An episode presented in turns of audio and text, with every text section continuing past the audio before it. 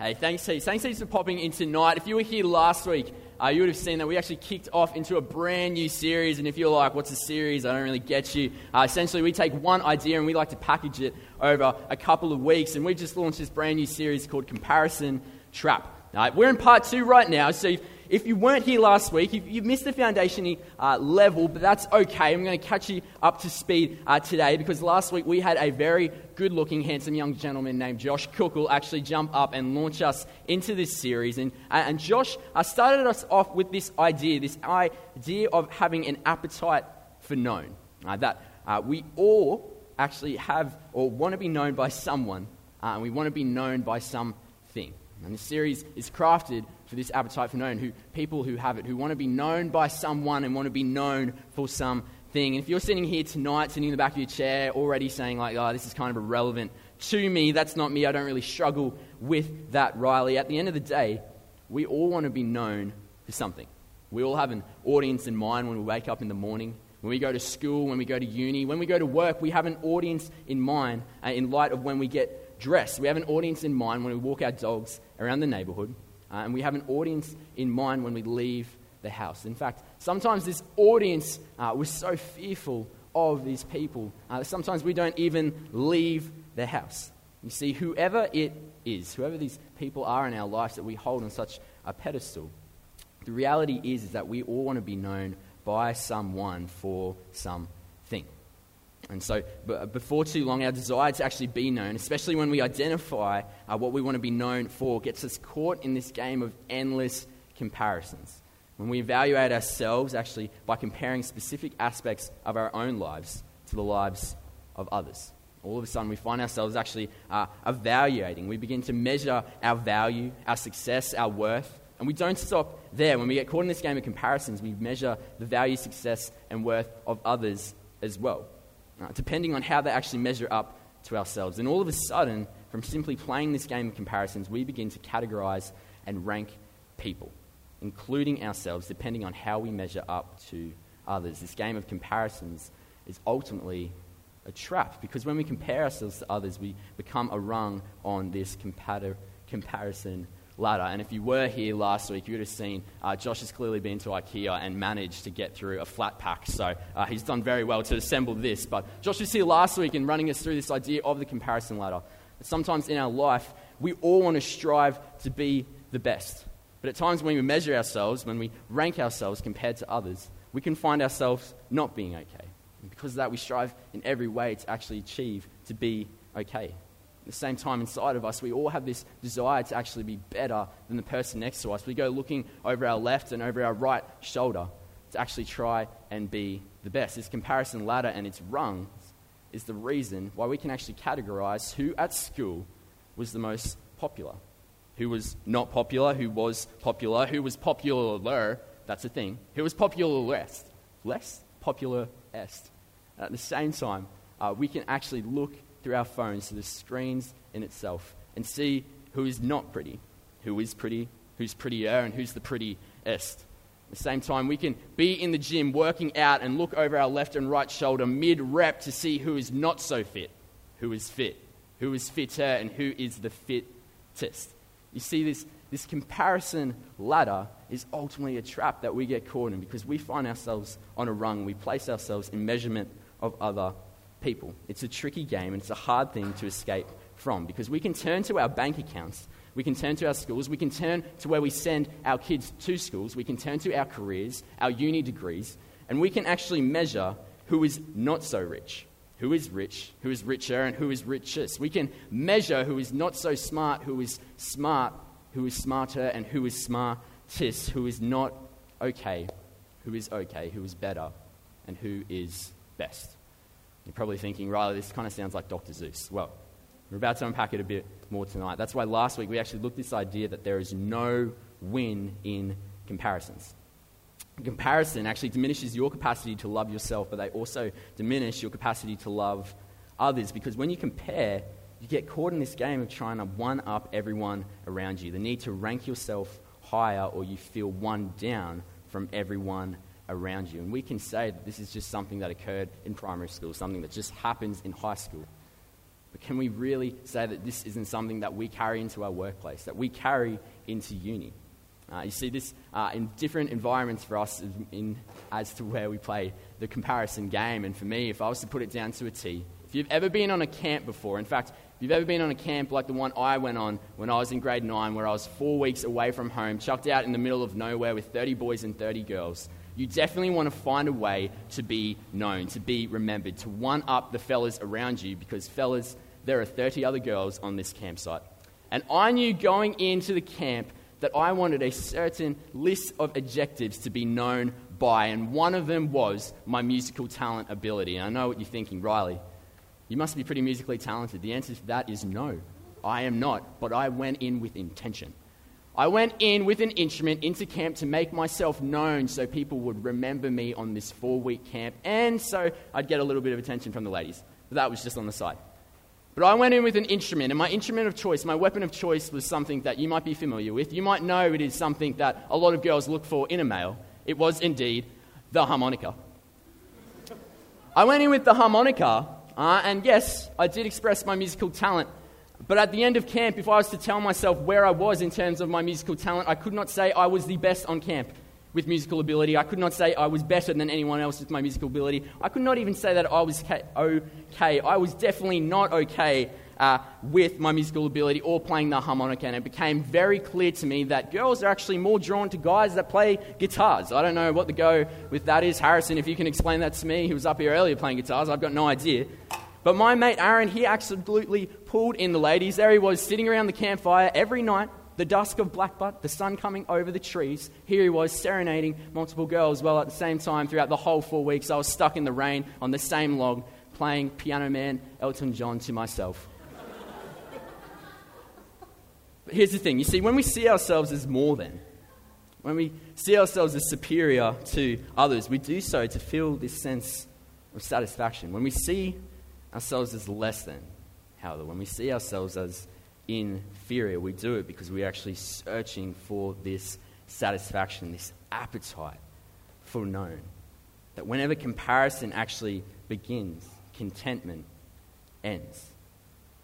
It's that appetite, that, that craving just to be satisfied by something, to have a little bit of contentment as to why we measure ourselves to others. And it's about as good as us going to the fridge. I don't know if you do this at home, opening your fridge, trying to look for something that can crave your thirst that can fix your hunger. You open the fridge only to see that there is nothing there, but the fridge is full. You shut the fridge, you walk away, but you come back three minutes later. You open it again, looking for something to satisfy your thirst, something to satisfy your hunger, but you shut the fridge even though it's full. There's nothing there that you need. It's this endless cycle of opening and shutting, opening and shutting. I know some people say that the average person sits on the toilet for four years. I think I've spent like 40 years just opening and shutting my fridge. It's this endless cycle of trying to search for satisfaction from actually comparing ourselves to other people. This appetite for known leads us to feel jealous and envious of those better than you. And as a result, you may actually find yourself secretly hoping that others fail. You're waiting for that person on that platform that you've put up there to actually fall. Inwardly, you're celebrating when someone stuffs up. But a lot of the time, due to our own desire to be known, we can actually find ourselves trying to bank shot our self esteem off the way the people around us look at us and the way that we behave. So, the question I want to wrestle with you today, it's because this is a question that I wrestle with too, is what do you do when you don't actually measure up to the person you want yourself to be? How do we actually deal with this appetite for known? What's the next step? Now, if we're going to explore this in any way today, we kind of need to go to somebody who is pretty well known. Uh, in fact, the person we're going to explore today, if, if you grew up in church, if you did RE in school or Christian studies, if you ever had a chapel in school, if you've picked up a history books before, you might have heard of this guy. Uh, because his name is called John the Baptist, uh, which means if you have heard of old mate John, uh, then you would know that he's pretty well known. Uh, in fact, he must be someone pretty well known in the course of time and in the space of history. Because uh, how many of you think you'll be remembered in the next 2,000 years? In the next 200, I see a hand, that's fantastic. In the next 20, how many of you can say that you'll be this well known? And here's here's the deal I don't want to undermine your ability to be known. I apologize if I stir you up in any way. You may very well walk out of here uh, tonight and, and, by tomorrow write your name in the history books by inventing the first flying car or even uh, growing the first tree that can, you know, give out Wi Fi. Or maybe, maybe you're the first person to create the crumbless butter knife that doesn't carry the crumbs from the butter container onto the bread and back. If that's you, go for it. That would be, I would really appreciate it. But I, I don't want to undermine your ability to be known. That's what, what I'm out for today. But what I would love to do is unpack with you the story of John the Baptist, known for over 2,000 years. Explore the potential we have in actually learning how to handle this idea of known, how to manage this idea of known, and how to put known in a context that serves us well and doesn't take over our lives. So, to unpack uh, the story of John the Baptist, we're going to be looking at, at two books one in Mark, one in John uh, both written by Mark and John, oddly enough. And they're actually found in the New Testament of the Bible. And if you're like, oh, where's the New Testament? It sits on the second or the back end of the Bible. Uh, but Mark actually kicks us off in the story of John the Baptist. And he does so in a pretty mysterious way. In Mark 1, verse 4, if you want to uh, follow along on your phones or anything today, feel free to do so. But Mark kicks us off. He said, John the Baptist appeared in the wilderness, very mysterious. He's fresh off being voted off the island in Survivor. He's appeared in the wilderness preaching a baptism of repentance for the forgiveness of sins. And he's baptizing, he's been dunking people, not dunking on them, but he's been immersing them underwater, uh, which is actually pretty crazy. You see, before this, in Jewish culture, uh, Jews would actually immerse themselves in water, by themselves in water, and then uh, come back up out of the water to actually symbolize the death of their old life and the renewal into their new. Uh, and this was something that was practiced and embraced throughout Judaism. Uh, but for John, John is baptizing other people. So what he was doing was actually huge in the bigger schemes of things. John had invented the crumbless butter knife in this situation. What he was doing was revolutionary. It was against the flow. He was preaching a baptism of repentance for the forgiveness of sins. And Mark goes on, and his next statement is actually pretty, uh, pretty huge. Because Mark says that the whole Judean countryside and all the people of Jerusalem went out to him. Everyone was out to see John. And, and this is a big deal because even if it is a literary hyperbole, even if Mark is exaggerating how many people were there, there would have been thousands and thousands of people that had flocked to see John. If you were from Jerusalem, you were trekking like one and a half days to come see John and then one and a half days back. And everyone, all the people of Jerusalem, went out to see John, the whole Judean countryside, came sussing this John the Baptist guy out. And this is what John went on to say at his Justin Bieber size concert. He said, John testified concerning him, and the him he's talking about in this context is actually Jesus. John testified concerning him, Jesus. He cried out, saying, This is the one I spoke about when I said, he who comes after me has surpassed me because he was before me. Now, try saying that 10 times. It almost sounds like John's trying to spit out a rap here. He's trying to go into his Eminem uh, stage. Uh, but what he's actually saying is the one who is coming after me, Jesus, is greater than me because he actually existed before me. Uh, and you see, Christians actually believe that Jesus uh, was actually God in human form. So when he's talking about this, the one who came before him, God, and the one who surpassed him, God in human flesh through Jesus. So everyone's pointing to John, and, and they're saying, Listen, John, this is cool, cool, all sounds good. But then they turn to him and they ask him, they say, Then, then who are you? Who are you? John, we kind of just kind of just popped out of the bush before. You just popped out of the wilderness. Like, what's your deal? Where are you at? And John walks them through. He tells them who he is not that he was not the Messiah, that he wasn't a, a prophet, he wasn't a messenger sent by God. Then who are you? You're not the Messiah, you're not the prophet. This is the big moment for John to actually announce to the world who he is, for him to drop the mic and tell them the name's Baptist, John the Baptist. And this is how he leads on. John replied, I am the voice of one calling in the wilderness. Make straight the way for the Lord. John's pretty straightforward in saying, I am a voice. I'm a sign. I'm merely an arrow to point people to Jesus. That's what I'm here for. I'm here. I can see the path that people need to be on. I'm an arrow to point people to this Messiah. You see, people still question him. in fact, the Pharisees come along, and Pharisees are these high up religious leaders that are actually known for interrogating Jesus about his teachings and interrogating the disciples as well. And they come up to John with a bit of an agenda, and they ask him, Why then do you baptize if you are not the Messiah? If you're not the one, then why are you baptizing? Even if you're not a prophet, if you're not a messenger, then why are you baptizing? What gives you the right? And the people question him. But John talks up. He says, I baptize with water. But among you stands one you do not know. He's the one who comes after me, the straps of whose sandals I am not worthy to untie. See, John pretty much is like the pizza guy that stands in the middle of Mango Hill Main Street uh, with the value meal deal sign that says you can get really good prices with garlic bread. John's really trying to sell it to the people. He wants them to be a path. He's a giant arrow. And John, John paints a clear picture of who he knows himself to be. I am simply here to draw a crowd so I can point people to the one that is such a big deal that even I am unworthy to touch his sandals. That the one that will come after me, who is greater than me, who existed before me. And so the story rolls on, except the, the tables start to turn. You see, the next day, John was there again, and the two of his disciples uh, actually walked up to him. When he saw, uh, sorry, John the next day uh, actually saw Jesus passing by. And he said to his disciples, Look. He points him out. He tells people to look because that's what he's here for, to point people with undivided attention to this guy. This guy that is so spectacular that not even John, with all his knownness, can touch his shoes. John's giant cardboard arrow is pointing to Jesus saying, Look, the Lamb of God. The reason I'm so well known is to make that guy known. But here's what happened.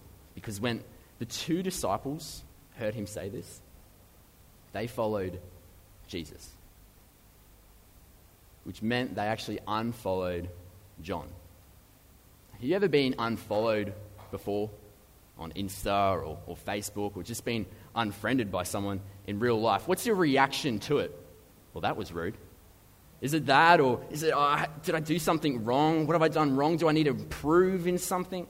As soon as John pointed out to Jesus who it was and where he was, John's followers just went, See ya, wouldn't want to be you, John, and nicked off because this Jesus guy, Uh, you know, John, this Jesus guy, this is the guy you've been talking about. Of course, we're going to go to him. We're, we're done with you, John. It, it's not you, it's me.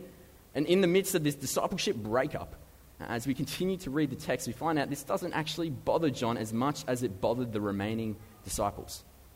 See, John's disciples come to him and said, Rabbi. And rabbi in this text actually, actually means teacher. It was, uh, very, uh, it was very much a sign of respect by the disciples. They held him on this platform. Rabbi, that man, talking about Jesus, that man you met on the other side of the Jordan River, the one you identified as the Messiah, is also baptizing people. The disciples are saying to John, That guy is doing what you invented, John. There's only one job, John the Baptist, and he's taken your name. John, what are we going to do? Disciples go on. Everyone is going to him instead of us. The disciples are in meltdown. They are flustered. But if anyone has John's back, it's the boys. You see, the disciples kind of rally together. They're saying, they're thinking by this point, you know, John, we'll get you more followers. It's okay. We'll work through this. We'll rise above. Let's start doing like shout out for shout outs on Insta. Or, or maybe we can offer like a double dunk uh, baptism for couples. Or like, John, you've got four limbs, like two hands, two feet. Maybe you can just do like four times the speed in your baptisms. Or you can do baptisms and like throw in a free toaster. Or, John, you know what? You're very marketable with your whole wilderness, uh, Bear type thing. Like, let's just get you on The Bachelor. Let's get you on The Bachelor and just market you that way. And that way you'll be a little bit known. The disciples come in with all these ideas and they're saying, John, rabbi, teacher, we will get you popular again. We will get you your platform back. John, we will get you your followers back. And that's the disciples' reaction. But to this, John replied. Now, there's a dot, dot, dot for a reason. We're just going to pause it for a second because how John responds is actually so big. It's so big. And if you're not a Christian, you can feel free to, to zone out here. But if you are a follower of Jesus, I just want to bring you in just for a moment because John replies uh, the very thing that John actually replies with will help you break the comparison cycle. And if I didn't have such, you know, pale skin, I, would be getting this tattooed on my body. I probably wouldn't. My skin's really sensitive. But This is, this is a doozy. If you're a follower of Jesus, tap in just for a second. Get ready to write down John's response on your phone or something, because this next statement will prepare you if you are ever in a position where you have an infinite set of followers, an infinite set of fans or friends, and it will never go to your head. And if you're like, well, Riley, straight off the bat, that is not me. That's not me. I'm going to slide back into my chair now. The next statement will actually prepare you for times when you feel like you have fewer friends when you feel like you have fewer followers, when you feel like you have fewer uh, fans around you. In fact, when you find yourself in times where you actually measure, rank, and compare yourself to others because of their success, their wealth, and their talent, this statement will prepare you for the day or the days when you don't actually even feel nearly good enough to walk outside your house. See, when we question the whole direction of our life, the degree we are studying, how much money we are making, the school we're sending our children to, this next statement is huge. If you're a follower of Jesus, if you are able to grasp what John says here and not let it slip through your fingers, you can actually prepare and release yourselves from this comparison trap. You see, the disciples, they freak out. And to this, John replied, A man can receive only what is given to him from heaven. John is saying, All this knownness I have, everything good comes from God. Everything that is placed in my hands is temporary. It's stewardship, it's a gift. And I will not make it for a moment about me. Because it was never in my control in the first place. And I get it. We, and by we I mean me, all want to be friended. We all want to be followed. We all want to be linked. We all want to be mentioned. We want to be recognized, admired, sought after, and even envied. We hunger for approval. We want applause. We want to be known. But what do you do when there is no amount of known that will actually satisfy your appetite? That's what John says. To survive your appetite for known, remember who it's from and remember who it is for. Who has placed this knownness in my hand? Who has given me the opportunity to enjoy life with gifts and abilities that are unique to you? Who is in control of you being born into your family, living in this country, who gave me the ability to sing, to dance, to laugh, who gave me the ability to relate, to understand others, to listen, to smell and hear, who made me beautiful, who gave me my personality, who placed parents, grandparents, and children that are also my best friends in my life. You see, you have no control over any of that. This is what John points out. The desire to be known does not actually own me. John's only desire was to make him known. That in light of remembering who it's from and who it's for, he must become greater and I must become less. See, the desire to be known is overpowering. It causes us so much anxiety, so much stress. Comparison causes us to feel so insecure within ourselves. Measuring ourselves to others can lead us to avoid others. It can internally cause us so much fear around just the thought that someone has something that you don't have, something that you feel you not just uh, want, but the need to actually take more control over your life. So, what would it look like to actually let go of that control? See, there's no point in trying to hang on to what you never had control over in the first place. And every moment you spend comparing yourself is a minute you spend subtly accusing God of short-changing you. Comparison drops you at the end of discontentment every single time, whether you are out on top and, and feel guilty or don't measure up and feel shortchanged. Comparison always leaves you dissatisfied, it always leaves you asking for more. There's a secret to overcoming. And John points to it it's gratitude. The shortcut to contentment is thanking God. And it works no matter which side of comparison you're on. You're asking how? Well, it's an instant perspective adjustment. When comparison makes you feel shortchanged, gratitude can shift your focus to all the blessings you do have. And when you have been blessed with a lot, thanking God puts you in the humble posture needed to use those gifts well. Comparison is out take your contentment. Comparison is the biggest thief of joy. But the habit of expressing gratitude is an easy way out of the trap. And to help us tonight. Actually, take a first step in exercising gratitude and actually getting out of this comparison trap. I wanted to give you a little bit of an application point. In fact, here at Beyond, we do this thing called For Monday. Where we believe there's, there's no point coming to church on Sunday if it's not going to change you, if it's not going to impact you for Monday. So this week's For Monday is this, and it's a bit of a funky one too. All I want you to do, we're going back to primary school here, all I want you to do is fill in the blank this week in exercising gratitude with this statement Today I am thankful for. Today I am thankful for. What would it look like just to respond and fill in the blank to this statement for just one day this week? What would it look like to do it for just three days? Or, in fact, if you really want to be challenged, what would it look like to actually answer to this statement over the next week, every seven days? Just put a small investment of your time in to fill in the blank and actually exercise gratitude.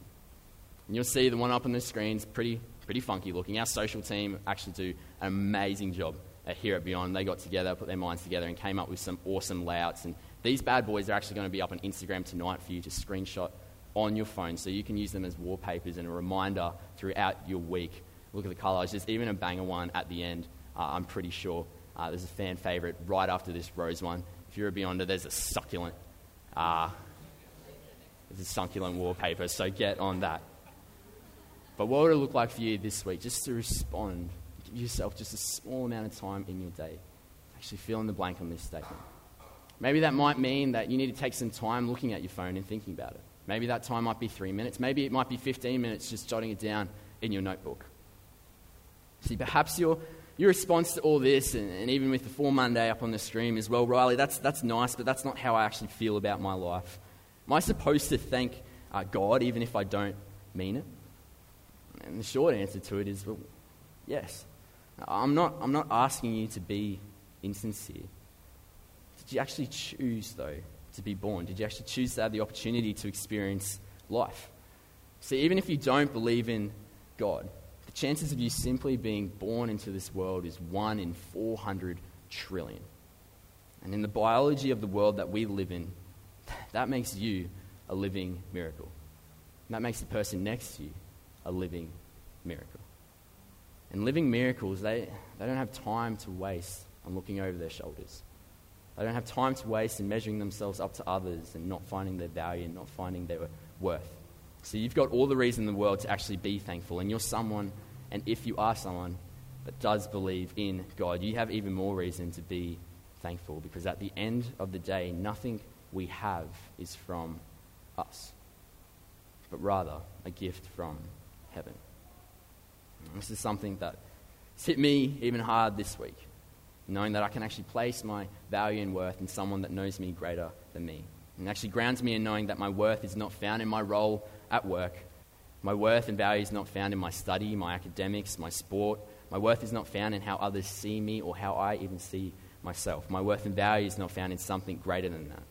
And because of that, I don't need to be disappointed in myself. I don't need to beat myself up. I don't need to have complete control over every aspect of the present and the future. And I don't need to be fearful of not becoming known. See, if God is real, you don't need to be a person who lives within the insecurities of their own private world, but instead actually live a life that was intended, not one that is pretend. You can seek out the opportunity to actually be who you were made to be. And at the bottom of, of John's statement is that you are a gift from heaven to the world, to your colleagues, to your friends, and to your family. You are a gift to the world, not out of your own effort, not out of your own achievement, your successes, your talent, your wealth, your popularity, or even your, your appearance. You are utterly unique because that is exactly the way your Heavenly Father intended you to be. So, what would it look like to live a life where you are never tempted by the desire to take control? To be caught up in the insecurity and anxiety of playing the comparison game, of trying to measure yourself on this comparison ladder, but rather find yourself being the best you every day. You can wake up, you can outwork them, you can outstudy them, you can give 110%, and then at the end of the day, you can come home and take a breath and find complete rest in knowing that your value and worth is weighed in the eyes of someone who knows you far greater than you. And I'd love to invite the band up during this time, but as we wrap up, you have an opportunity this week. You don't have to wait until you feel like thanking God. You can thank God until you feel like it. It's much easier to behave your way into a new way of thinking than to actually think your way into a new way of behaving.